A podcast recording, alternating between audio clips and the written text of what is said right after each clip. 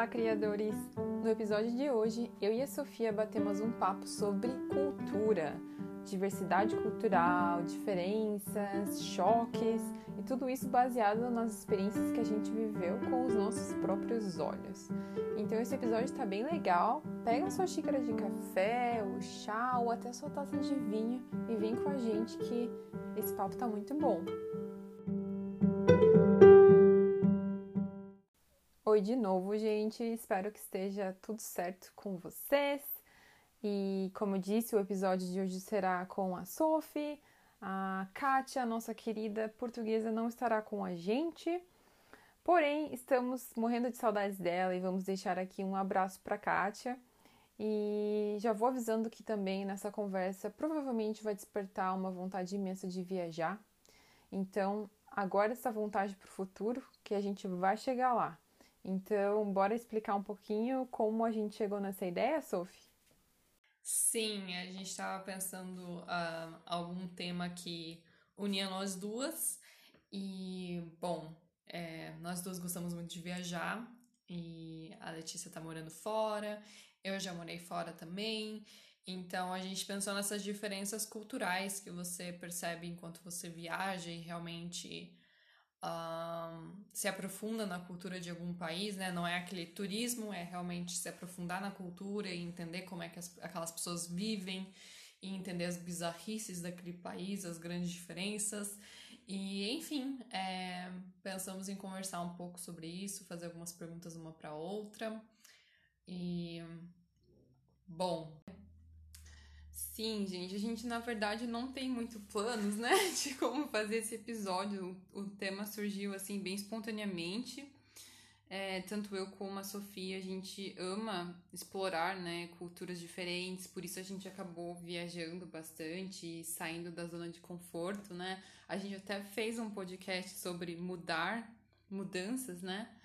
É, porque a gente adora esse tema. E hoje a gente vai focar um pouquinho nos países que a gente já morou, que a gente já visitou e que a gente teve um contato cultural maior. Então, eu vou perguntar para Sophie. É, a gente sabe que ela já morou na Alemanha e na Irlanda. Então, nos conte, Sofia, qual foi a coisa mais louca que você já fez viajando? Assim, aí inclui vários países, na real, né? Não só isso. Sim, é. Na verdade, eu não morei na Irlanda, né? Só passei cinco semanas lá. Ah, mas já é morar, né? Foi meio imersãozinha. é... Os, os alemães têm várias bizarrices, mas enfim, o que eu fiz de bizarrice ou de loucuras é, nessas viagens, eu acho que foi na Irlanda. É, eu tava na cidade de Waterford, que fica no sudeste, e lá tem um trecho que é chamado, uh, eu acho que é Greenway, se eu não me engano, Caminho Verde.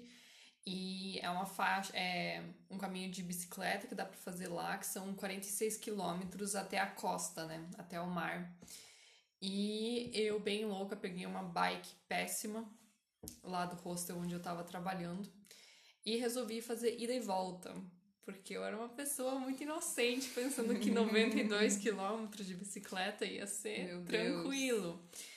E fazer isso num dia só, sair antes do amanhecer, assim, e foi muito difícil. Apesar de ser tudo bem uh, plano lá, foi bem desafiador pro meu corpo. Eu tive febre depois, cãibra nas pernas. Uh, então, isso foi meio extremo, assim. E daí a outra coisa extrema lá também foi que eu decidi fazer duas tatuagens, inclusive a minha bicicleta no tornozelo, graças a esse evento. E também foi bem assim, para pessoa que gosta de planejar tudo, que tem medo de se arrepender. E as outras duas tatuagens que eu tenho, eu pensei muito em fazer antes. Então foi bem loucura, assim, marcar esse momento com as tatuagens. É, para mim. E, e você, Lê? Ai, gente eu tenho uma história que é, sempre se passa pela minha cabeça quando alguém me pergunta isso. Coisas loucas, assim. E foi uma viagem que eu fiz sozinha, na loucura. É, eu, eu encontrei uma passagem muito barata para ir para Noruega. E nunca foi meu sonho ah, ir para Noruega, só estava barato e aí eu comecei a pesquisar, encontrei umas montanhas e umas paisagens paradisíacas e maravilhosas, eu amo montanhas. E eu fui para lá. Só que naquela época não existia essa facilidade de você ter internet o tempo todo, né? 3G, 4G. Então eu fui, tinha já o smartphone e eu tinha o endereço do meu hostel. Só que chegando do aeroporto na cidade onde eu ia ficar, meu celular morreu, acabou a bateria. E eu não tinha ideia de como chegar no hostel. Eu não tinha me preparado tão bem. Eu acreditei que eu ia ter o meu celular, o Google Maps, eu ia conseguir um Wi-Fi no caminho, mas acabou a bateria, meu. E aí eu peguei um ônibus aleatório, eu vi que tinha um chinês no ônibus comigo, eu pensei, ah, esse aí é turista também, a gente se ajuda. E de fato a gente ficou meio próximo assim, e de repente o ônibus chegou no ponto final, que era um posto de gasolina, numa cidadezinha bem pequenininha, que no posto a gente já tava numa BR, assim, já era fora da cidade, eu acho. E a gente desembarcou lá e começou um temporal muito bizarro, muito temporal nórdico, que é umas chuvas assim que se vem do nada. E eu não sabia como ir pro hostel, já era final do dia, eu tava com um mochilão, mulher, sozinha, num posto de gasolina. O que, que você faz, meu? Eu entrei no. O que eu fiz, né? Foi entrar na loja de conveniência e, por incrível que pareça, tinha um mapa da cidade colado na parede. Eu pensei, cara, eu vou encontrar o hostel nesse mapa. Eu fiquei lá olhando aquele mapa um bom tempo. E aí um cara me abordou e falou: Oi, você está perdida? Típica cena de filme, né? Você quer uma carona? Eu te levo aonde você quiser. E na real, meu, eu, eu não tinha outra opção. eu aceitei a carona do estranho. Mas assim, com o coração na mão, porque tava escurecendo, tava chovendo, não tinha como eu ir para casa. E eu pensei, ai, ah, deve ser uma pessoa boa. O que me salvou foi quando eu cheguei no carro do cara e eu vi que tinha uma cadeirinha de bebê atrás. Então eu pensei, ah, ele é um pai de família. E, e o chinês estava comigo, ele entrou junto no carro, nós dois pegamos carona com ele. E no fim o cara me levou para o lugar certo, era bem pertinho do posto de gasolina onde eu tava, mas foi uma coisa muito louca porque mulheres sozinhas em outro país, nunca aceite carona de estranhos, né, cara? Ainda mais com o celular sem bateria nem nada, se acontecer alguma coisa comigo, ninguém nunca saberia mas deu certo. Os noruegueses são muito legais, então essa é a minha história louca. Você pode se perder na Noruega que vai dar tudo certo. Exatamente, meu. Sim. E então, próxima pergunta. Já que a gente falou um pouquinho de morar sozinha, de viajar sozinha, Sofia, você também já viajou sozinha, né? Nos conte um pouco dessa aventura, o lado bom, o lado ruim, como você se sente. Bom, eu viajei sozinha é, no final de 2018 para 2019, inclusive foi o momento que eu decidi ir para Budapeste, daí eu perguntei para Letícia, né, que era uma conhecida, uma mera conhecida que tinha estagiado no mesmo lugar que eu. Olha, como é que é Budapeste? É legal dela. Venha pra minha casa. E assim passamos quatro dias juntas e agora estamos aqui. Essa, na verdade, é a segunda vez oficial que a gente se vê na vida. Nossa, é verdade, gente, é verdade. Mas desde 2018 pra cá, a gente só cresceu a amizade e tudo mais, bem bonito. Mas enfim. Então eu fiquei dois meses e meio viajando, fui pra Hungria, fui pra Alemanha, onde eu tenho família, amigos. E daí na reta final da viagem eu fiquei mais de um mês ali, um mês e meio. Um, eu passei o ano novo em Londres. Parece glamuroso, mas foi um ano novo péssimo. é, é uma cidade extremamente turística, então não é o tipo de viagem que eu gosto de fazer, nada contra quem gosta de fazer turismo hard, assim, de visitar todos os pontos turísticos, tirar foto no ponto turístico. É... Mas enfim, não foi a minha cara e eu tentei encontrar um tour de ano novo, né, que era fazer tipo aqueles pub crawls, que é de, de bar em bar e tudo. Mas foi um rolê meio errado, tinha umas pessoas é, meio babacas que não me acolheram muito bem, enfim. Uh, foi um ano novo bem complicado. E depois eu fui pra Irlanda trabalhar no hostel. E. Enfim, foi uma experiência muito boa, assim, sabe? Porque você passa tanto tempo sozinha e com você mesmo que você pensa em muitas coisas, então como eu estava muito longe da minha realidade aqui no Brasil, eu pude refletir sobre muitas coisas da minha vida, e isso foi muito bom e ao mesmo tempo muito difícil. E acho que esse é o principal, assim, de viajar sozinha. Te dá muito tempo para lidar com a sua própria companhia e para refletir sobre sua própria vida, assim, o que, que você quer depois de você voltar daquele momento, porque você tem menos distrações, né? E você tem muito mais liberdade. Então, eu podia tomar as decisões, eu não tinha que perguntar para outra pessoa o que a gente ia fazer em seguida, o que, que a gente ia visitar, fazer naquele dia. Então tem essa liberdade também, mas ao mesmo tempo você tem que aprender a lidar com a sua própria companhia. Eu acho que é, foi muito mais desafiador do que gostoso. Eu acho que talvez a Lê tenha uma experiência um pouquinho mais libertadora com as viagens sozinhas. Sim, só voltando num comentário, você falou que fez. É, passou ano novo em Londres, né? Eu acho que todo mundo tem essa visão de que é incrível passar o ano novo na Europa, mas, gente, é furada. Não vá. Sério, eu acho que eu já passei uns quatro anos ano novo na Europa e nenhuma experiência foi tão memorável quanto o ano novo no Brasil, porque primeiro, é muito frio. É o auge do inverno. Você quer sair para fora meia-noite para ver os fogos, mas você tá tipo congelando, as temperaturas são negativas. Dependendo do lugar tá chovendo. Então, não, não, não é muito bom comparado com no Brasil, que você vai pra praia, é, pular ondas. Ai, passar ano novo na praia, saudades. Eu acho que é parecido com passar o ano novo em Curitiba. É, tipo isso, só que aqui pelo menos ainda tá um pouco quente, né? É, tá menos deprimente. Sim, mas é, eu tenho esse comentário para fazer, mas sobre viajar sozinha, eu concordo com todos os pontos que você falou, Sophie. Realmente tem muito tempo para pensar e refletir. E tem, tem momentos assim que eu senti em, em viagens que eu fiz sozinha, que você tá num lugar tão incrível que você só queria ter alguém para compartilhar aquele momento, né? Às vezes isso que eu sentia. Eu acabava tirando fotos e fazendo vídeos e tal. E eu gosto muito da liberdade que você tem de viajar sozinha, porque eu gosto de rolês alternativos não odeio fazer o turistão lá, os roteiros que todo mundo quer fazer, e eu sempre preferi fazer coisas diferentes, então você tem a liberdade, como você falou, mas eu acho que viajar sozinho tem um, tem um limite também. Eu acho que eu nunca passei mais de cinco dias viajando sozinho, então a minha experiência é limitada, assim. Eu lembro que eu fiz a minha primeira viagem sozinha, foi, foi pra Suécia e eu fiquei três dias sozinha, então e aí você fica em hostel, você acaba conhecendo umas pessoas à noite e tal.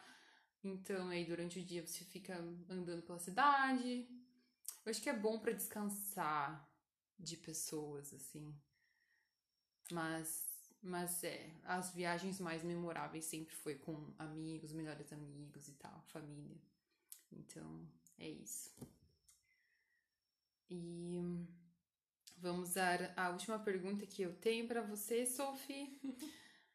Partes e fatos bizarros sobre irlandeses e alemães, que eu acho que você teve mais contato com eles, e talvez argentinos também, né? Se você quiser compartilhar alguma coisa. Sim, é... vamos por partes. Vamos começar pelos argentinos, na verdade. Eu fiz uma viagem de carro pela Argentina por 17 dias com meu namorado. É, não foi um contato tão grande, né, como os outros, mas viajando de carro e tudo mais, e a gente foi para pro norte da Argentina, que é meio deserto, assim, então foram locais meio diferentes e a gente sempre ficou em Airbnb. Isso foi muito legal, eu recomendo muito isso. Tem umas mariposas aqui no meu quarto, Cara, gente. Tem muitas. Sério, tem umas 10. É, eu vivo numa mata atlântica. Brasil, aqui, gente. gente. Brasil. Brasil. Na Dinamarca não tem mariposas no não, quarto. Não mesmo. É, enfim.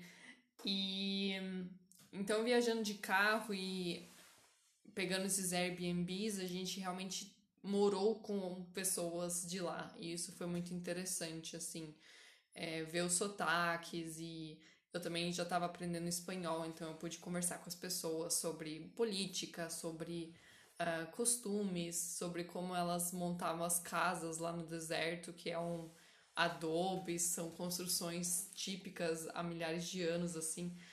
E.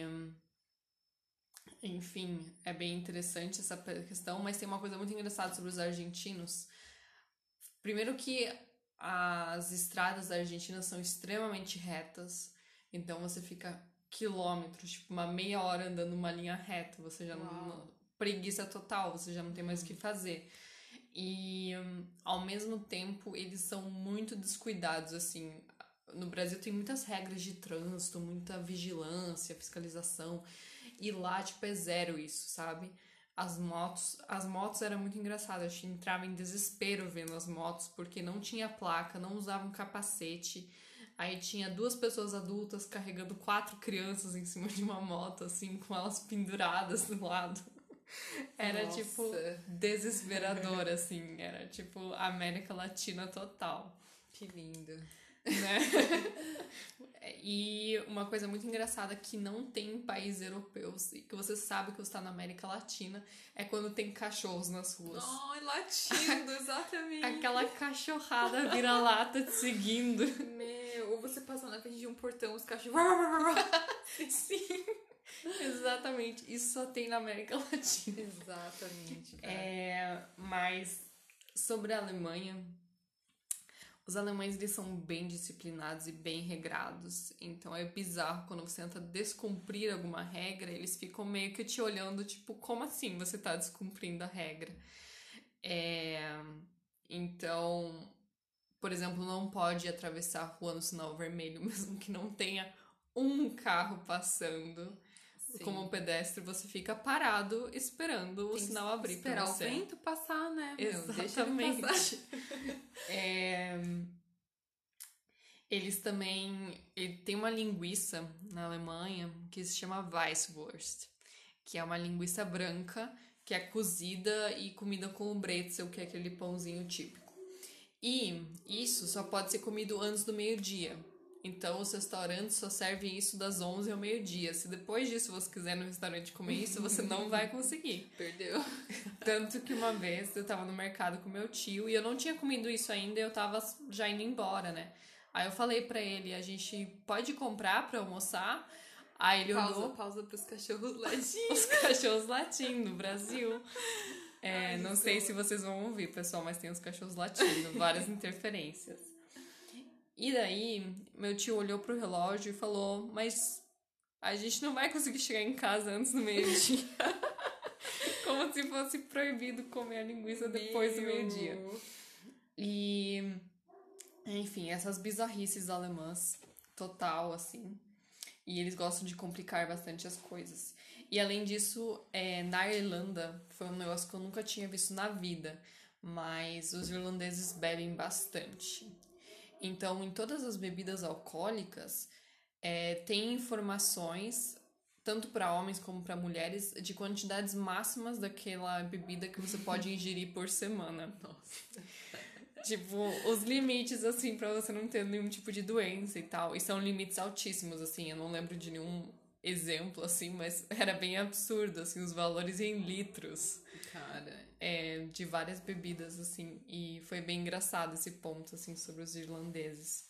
E também uma coisa que eu acho que a Lê também vai ter um pouco de relação, que principalmente na Alemanha, é, eu acho que na Dinamarca isso também é bem forte, da cultura do corpo livre, né? Então, por mais que a gente seja o Brasil do carnaval e das mulheres expondo corpos e tudo mais, é de uma forma bem machista e, uhum. e hipersexualizada, né? Então isso é muito interessante porque nesses países europeus um corpo é só um corpo, então tem vários locais no meio da cidade, tipo num parque na onde eu morava em Munique, tinha um parque no meio da cidade normal e daí tinha uma área de nudismo lá no meio do parque. Então, essa questão do corpo é muito naturalizada e não é sexualizada. E, enfim, não tem tanto pudor como tem aqui, apesar da gente sexualizar tantos corpos. E isso é bem legal, assim, e é uma coisa que, mesmo estando aqui, eu tento levar um pouco pra, né, a gente, tipo, ficar muito mais leve. Eu acho que principalmente mulheres, né, que tem muito essa pressão em cima do corpo, quando você consegue internalizar que ah, um corpo é só um corpo e ele vai aparecer do jeito que for parecer, se vai ter uma gordurinha, se vai ter alguma coisa esquisita no corpo, vai ter pelos, uh, cicatrizes, celulites, sim, enfim. Sim. tudo isso é mais normalizado nessas culturas, não tem uma pressão tão grande sobre isso. Sim, meu, com certeza. Até porque você contando a sua, a sua visão, eu já lembrei aqui, porque na Europa, nesses países mais ao norte, né, Alemanha, os nórdicos, o inverno é muito longo, né? E o verão é muito curto. E por que não ficar pelado o verão inteiro lá, tomando sol, absorvendo vitamina? Porque passa tão rápido, né? E realmente não tem essa sexualização do corpo. Você vê a galera peladona nos parques, em família, com os cachorros. Na Dinamarca tem muito mar, né, em todos os cantos, então a galera sai do trabalho, tira, tira tudo e fica deitado nos canais. Isso é muito lindo mesmo.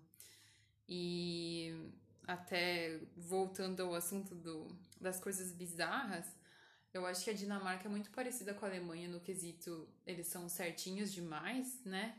Eles seguem as regras, assim, meu, afinco e. O que é bom, né? Porque especialmente em momentos como a gente tá vivendo agora, que tem que ter uma padronização de regras e todo mundo tem que seguir a recomendação do governo, eles realmente levam isso muito a sério, tanto que eu lembro de o meu namorado contar que ele estava indo almoçar na cantina da empresa, bem grande assim, eles estavam praticando distanciamento social e tal. E só que ele estava com mais dois colegas de trabalho, eles queriam sentar juntos na mesma mesa. E ele estava indo se sentar na mesma mesa, um dinamarquês acenou para ele e falou assim: Olha, se eu fosse você, eu não faria isso. Então, eles são muito de seguir a regra e fazer com que as pessoas ao redor sigam também. Então, eles vão te dar de dedo e falar: Meu, isso tá errado. e eu acho isso muito bizarro, porque no Brasil a gente olha assim, o erro fica quietinho, né? Tipo, fala entre a gente, mas você não vai lá botar a pessoa pra fazer a coisa certa. Então, isso é interessante. Mas, voltando ao assunto dos bizarros de novo, cara, primeiro na Dinamarca, né? Os dinamarqueses, quando eles têm um bebê, eles têm essa prática bizarra de deixar o bebê no carrinho para fora de casa. Por exemplo, se eles vão visitar os amigos e tem o carrinho do bebê, ao invés de carregar o carrinho para dentro da casa, eles deixam para fora. Primeiro, para o bebê se acostumar a com o ar de fora, com o frio, para criar anticorpos e se adaptar ao frio, mas também para eles terem a própria independência, assim, como um casal, de não ter aquele bebê enchendo o saco o tempo todo, sabe? Eles continuam tendo uma vida social. Isso também vale para os restaurantes. É muito comum você passar final da tarde, assim, horário de jantar. A galera, você passa num restaurante, tem muitos carrinhos de bebê, assim. Ou na frente do mercado, às vezes. É muito estranho porque não roubam crianças. Por é. É, o detalhe é que a criança está no carrinho de é, bebê, né? Se isso não ficou claro. É verdade. Com a criança dentro do carrinho, gente, porque ela tem que desenvolver uma independência desde cedo. Eu acho que é nos países latinos e até um pouco de Itália, Espanha, Portugal, existe esse senso de ultraproteção das crianças, né? Não sei, lá eu vejo que elas são meio largadas, vão sozinhas no mercado. Enfim. Eles também gostam de tomar banho de tomar banho no inverno no mar super gelado. Agora esse ano que os, os lagos congelaram e o mar congelou também, a galera vai lá, quebra um buraco no gelo, assim, como se fosse uns, aquela galera que mora no os esquimós, como se fossem esquimós, eles fazem um buraco e se jogam lá naquele buraco congelante, porque é uma é uma prática que dá um, um boost assim de energia, não sei. Deve fazer é bem pra circulação, não deve, sei. Deve ser bom, deve ser bom. Eles gostam de fazer isso. E também tem a questão da bandeira. Eles têm um puto de um orgulho da bandeira, até porque eu descobri que a bandeira da Dinamarca é a mais antiga do mundo. E, cara, tem bandeira na Dinamarca no país inteiro. Se é aniversário de alguém, o bolo vai vir cheio de bandeirinha. Se alguém conseguir um emprego novo, dá uma bandeira para aquela pessoa. tá grávida? Bandeiras na sua mesa do trabalho. E eu acho isso bem bizarro. E, e é isso de fatos bizarros da Dinamarca. E agora, falando um pouquinho da Hungria, né? Que eu morei um tempão na Hungria, gente. Coisas bizarras. Assim, existem muitas coisas bizarras na Hungria. Eu acho que os húngaros em si são muito bizarros, mas não quero muito entrar nesse assunto. Um exemplo mais palpável que eu acho bizarríssimo é. Até falei com uma amiga esses tempos, é o gosto deles para fazer propagandas, design gráfico e banners. É muito brega as coisas, sério. Eu vejo stories, às vezes, no Instagram de marcas húngaras. É inacreditável as coisas que eles constroem.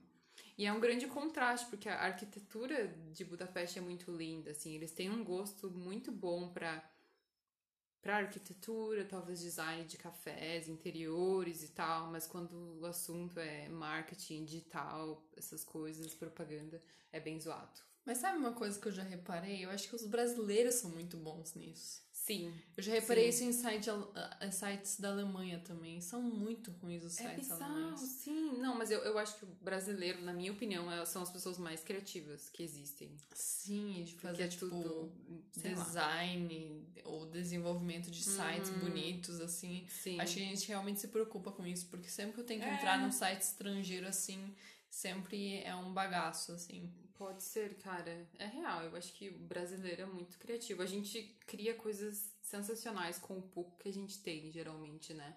Não temos essa tantas ferramentas e dinheiros para fazer coisas grandiosas como os europeus e a gente constrói coisas incríveis com pouco, eu acho. Sim. Sim. Famosa gambiarra brasileira, né? Famosa gambiarra, meu. E daí saem as coisas mais legais e simples, né? O que importa é você resolver um problema e fazer o que você tem que fazer. Que mais dos húngaros? Dos húngaros, meu.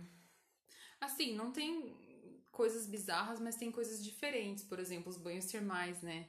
Que a gente fomos juntas, inclusive. Sim. É uma coisa bem de Budapeste, porque no território da, não bem de Budapeste, bem da Hungria. O território húngaro tem muitas fontes de águas termais que são muito boas para a saúde. Então, os húngaros construíram banhos termais, que você vai lá, são várias piscinas com temperaturas diferentes de águas termais. E você faz um ciclo de banhos, assim, você começa numa certa temperatura, daí vai pro banho de 30 graus, daí vai pro banho de, sei lá, 36 graus aí vai pra sauna, daí você vai para um banho gelado para dar um super choque térmico, daí você começa o ciclo de novo. E as, os médicos húngaros recomendam isso para as pessoas e inclusive é uma coisa que o governo apoia, você consegue uns descontos lá se o médico te recomendar e você vai toda semana no banho termal. Isso é muito legal de lá. Você lembra alguma coisa que te chamou a atenção da Hungria? Hum, ah, tinha os. É, tem vários restaurantes locais, assim, né? Que tem aquele menu do dia, assim. Ah, sim, sim. Com. É sempre meio que a mesma coisa, uma sopinha e daí um prato principal com batata e bastante gordura. É, muita gordura mesmo. E que a comida era muito barata. É. Tipo, bizarramente barato. O que eu, num outro país europeu, gastaria para uma pessoa, eu paguei o nosso almoço, né, aquele dia. Sim, meu. Com é, bebida, Tava tudo. vindo do, dos países da zona do euro, né? Quando uhum. você vai uhum. pra Hungria, a moeda é mais valorizada, moeda local, e comida, de fato, é bem mais barato. Sim. É, e eles gostam muito, né, de iniciar a refeição com sopa. Eu lembro que quando eu trabalhei numa startup húngara, a galera sempre pedia comida do mesmo restaurante, sempre vinha um copão de sopa, assim. Tava um calor lá fora de quase 40 graus e eles estavam tomando sopa. Era bizarro. E aí o prato principal é geralmente com muita gordura mesmo.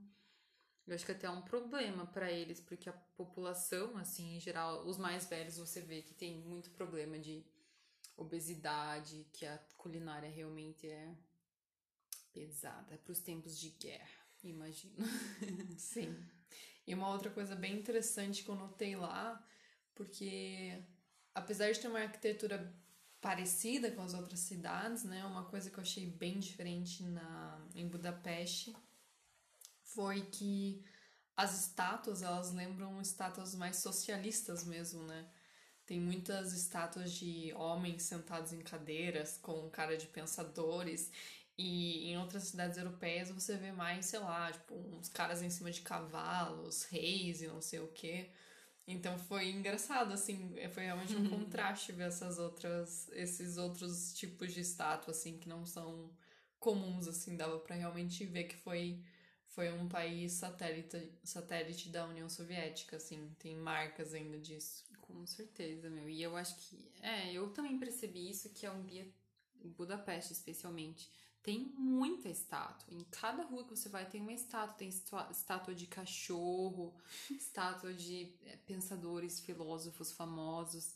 E eles têm um culto às estátuas. Geralmente, quando você vê uma estátua na rua, tem umas velhinhas acesas, umas flores, umas fotos, sei lá se é promessa ou o quê. Mas eles cultivam. Alguém vai lá todos os dias para ver se tá tudo certo. Os, os locais mesmo, muito louco isso. Faça chuva, faça sol. Nossa. É. Interessante. Mas você tinha falado de banhos termais. Aí eu lembrei de um tema que a gente comentou antes de gravar, que era em relação a banhos. Ah. E higiene e cuidados em geral. Nós, os brasileiros, estamos de parabéns em relação à higiene. Uhum porque eu acho que a gente é um dos únicos países que toma tantos banhos, né? Banho diário, assim. Tem toda uma explicação, na verdade. Quando eu morava, quando eu era pequenininha e eu morava na Alemanha, eu também chegava dias assim, eu tinha muito problema com higiene quando eu era pequena, gente. Eu, tipo, odiava tomar banho. Eu odiava trocar o pijama, assim. Eu odiava vestir roupas limpas. Sangue europeu, né? Eu odiava escovar os dentes, tudo isso, sabe? Eu ficava, tipo, uma semana sem tomar banho. Meu Óbvio Deus. que eu era uma criança, então eu não suava e... Enfim. Ai, amiga. Mas era isso, assim, os europeus, eles e eles até têm um cheiro diferente, né? Sim, exatamente. É aquele... E é um cheiro de inverno, daí tem um cheiro de verão. que é o cheiro de mais de suadão, Sim, assim. eles têm muito costume também de usar a mesma roupa vários dias seguidos. É, é. Principalmente pessoas mais, mais velhas, assim. E daí não tem essa cultura do banho, também não tem a cultura em relação aos dentes. Uhum. Tanto a estética quanto a limpeza. E eu lembro quando eu era pequenininha e a gente vinha visitar é, a minha família aqui no Brasil, a minha mãe já me levava no dentista, porque os melhores dentistas estavam aqui para cuidar dos meus uhum. dentes e serem de dentes decentes. Então, essa questão em relação à higiene é bem interessante, mas faz sentido para eles, né? Porque é muito frio e. Ai, sei lá. Eu acho que é, eles vêm de um tempo que talvez não tinha tanto acesso à água. Eu lembro que na Dinamarca, por exemplo, os prédios antigos, os bairros mais antigos, assim, não existia banheiro dentro dos apartamentos, era um banheiro comunitário, assim, que todo mundo dos diferentes andares iam lá tomar banho uma vez por mês, sei lá. E, e aí, recentemente, com um novo estilo de vida, eles tiveram que construir banheiro dentro dos apartamentos e é um, um cubículo em que, sério, banheiro de Copenhague é uma coisa difícil de explicar, mas basicamente tem o vaso sanitário, logo em cima tem um chuveiro e é um negócio assim de tipo menos de um metro quadrado. Nossa. É muito pequeno. E aí você consegue fazer tudo ao mesmo tempo. Ele tem a pia assim na frente. Você pode escovar os dentes tomando banho. É bem louco. E dá pra ver que é uma coisa que eles não priorizaram assim ao longo dos anos. É uma coisa que virou agora, se tornou mais importante. E na Hungria, por exemplo, eu morei em república com várias pessoas de vários outros países. E eu lembro que eu morava com um russo, um polonês e. É, esses dois. Esse russo e o polonês, cara, eles não tomavam banho, especialmente no inverno. E como que eu sei disso? O cheiro, quando eles abriam o quarto deles, vinha aquele bafo que se contaminava na sala. E eles tinham um banheiro que era só, só os dois dividiam. Só que esse banheiro também tinha máquina de lavar. Então eu entrava nesse banheiro para lavar as minhas roupas e sempre estava sequíssimo. Não é aquele banheiro que alguém acabou de tomar banho que fica tudo molhado, especialmente homens que não se preocupam tanto com essas coisas. Mas tava sempre seco. E o cheiro daqueles meninos, gente, sério, eu acho que eles tomavam banho assim no sábado ou quando tinha algum. Não sei. Não sei, gente. Mas é bem louco essa coisa do banho. Ah, e tem mais uma coisa. Eu lembro de uns amigos brasileiros é, alugarem apartamento de húngaros e ao final do mês, o húngaro dono do apartamento foi reclamar com eles porque a conta de água veio muito alta. Porque eles tomavam banho todo dia e era um valor que realmente eles não estavam acostumados. Então, isso não foi só uma vez que eu ouvi outras histórias de outros brasileiros. Então, Os brasileiros são conhecidos como consumidores de água na Europa, porque a gente toma banho todo dia. Imagine, gente, que desperdício, né? Tomar banho todo dia. É. Que louco. É, talvez para esse clima e tudo mais não faça tanto sentido, né? Não, não. Realmente, mas é meio bizarro. É bizarro. E tem, ah, e tem um negócio chamado banho europeu, né? Que eu já vi muito em hostel. É, eu já entrei no banheiro comunitário e já vi várias meninas europeias, assim, com lencinho umedecido passando embaixo do braço, nas partes íntimas. No inverno é esse o banho. Ainda mais se você tá viajando. Pra que, que você vai ficar carregando toalha? Sim, eu acho que em alguns contextos faz sentido, Sim. na verdade, por mais bizarro é. que pareça para nós brasileiros. E é uma coisa que eu sinto também quando eu vou para lá no inverno, assim, de ficar realmente menos fedida e é, o clima é diferente, é mais seco talvez. É, eu acho que sim. A minha pele fica melhor, o meu cabelo fica melhor, fica menos sujo, né, com o sim, tempo. Sim. Então acho que todos esses fatores realmente ajudam, né? Com certeza. E ainda tem todos os france... perfumes franceses, né?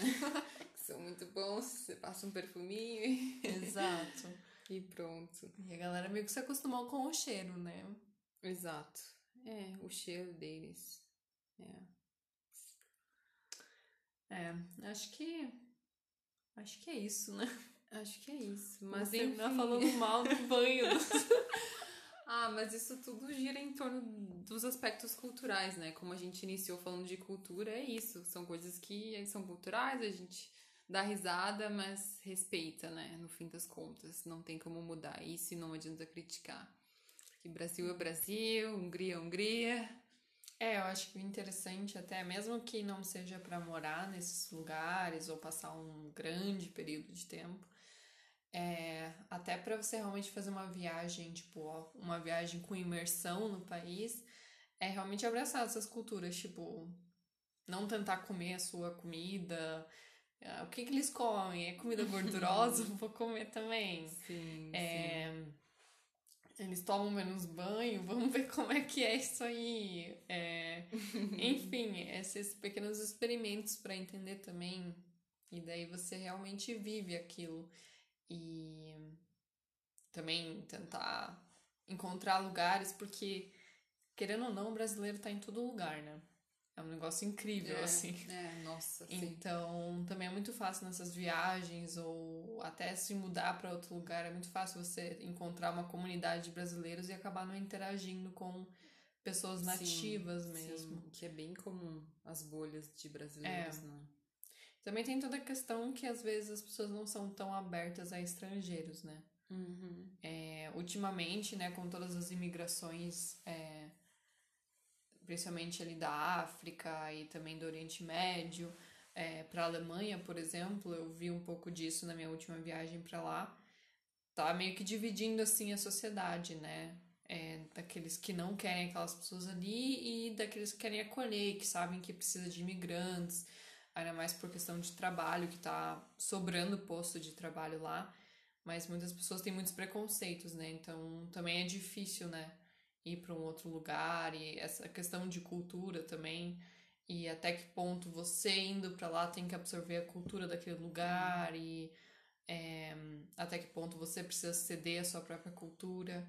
Então é um tema bem complexo, assim, mas eu acho que quanto mais culturas diferentes a gente entra em contato, tudo bem que a gente, né, esteve ali mais na Europa, assim, ou é, eu estive na, Argentina e tudo mais, mas são culturas ainda muito parecidas com as nossas, querendo ou não, né? Sim, ainda mais aqui no sul do Brasil, né? A gente está é... acostumado com alemães, italianos, poloneses.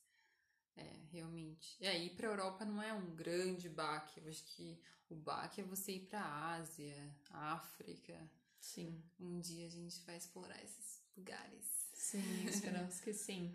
Mas é, essa questão de que a gente vai se habituando, eu acho que diferentes culturas ajudam a gente a ser mais tolerante e empático com as pessoas, né? Porque às vezes a gente não entende, tipo, por que, que você não toma banho? Sim, Ou outras coisas, né? Isso serve para universos menores, né? Não precisam ser pessoas de diferentes países, né? Até no Sim. ambiente de trabalho e tudo mais, vai ter pessoas extremamente diferentes de você e esses contatos contínuos com pessoas diferentes, né? isso vai te ajudando bastante, né, a desenvolver muita coisa. Com certeza, você fica mais flexível, né? Se adapta melhor a qualquer ambiente, assim. Realmente. É. Mas, então é isso, gente. É, eu acho que o papo é mais ou menos esse. Sei que agora não dá para viajar e fazer muitas coisas do tipo. hum. tipo. Mas, enfim, na medida do possível, entre em contato com outras culturas e, enfim, experimentar isso aí. É, o jeito é planejar para um futuro melhor e guardando dinheiro, né? Para as futuras viagens, que é o que dá para fazer agora. Mas então tá, obrigada por terem ouvido a gente até aqui. Espero que tenham gostado desse papo. Que não tenha ficado muito confuso. É, realmente. E, e é isso. Visitem nosso Instagram, arroba Criadoras de Si Podcast, né? Eu acredito que sim, é péssima. sim. E nos mandem mensagem, diga aí o que você achou desse episódio. A gente ama ouvir feedbacks. Sim, faz a gente continuar. Inclusive, hoje, quando visualizamos quantas reproduções temos, hum. chegamos a 600 reproduções. Uh, 600 pessoas nos ouviram já, gente. Que loucura, Sim. gente. E a gente é muito grato porque, né? Sim. É um projeto totalmente despretensioso. Uhum. Um, é o nosso nossa diversão, né, basicamente. É, um hobby, na real, fazer esse podcast, porque a gente realmente não tem, assim, um, um planejamento, tipo, nossa, queremos atingir esse número de pessoas e chegar até esse lugar. Mas a gente já se surpreendeu, né, com muita gente que acabou encontrando o nosso podcast e escreveu pra gente. Sério, isso acho que essa é a melhor parte, né? Quando atinge alguém e a gente consegue fazer aquela pessoa repensar o que ela tá fazendo e tudo, aprender alguma coisa nova. Sim. Sim, estamos muito obrigada já, falando muito. Sim. Então é isso, muito obrigada. Tchau, tchau. Tchau.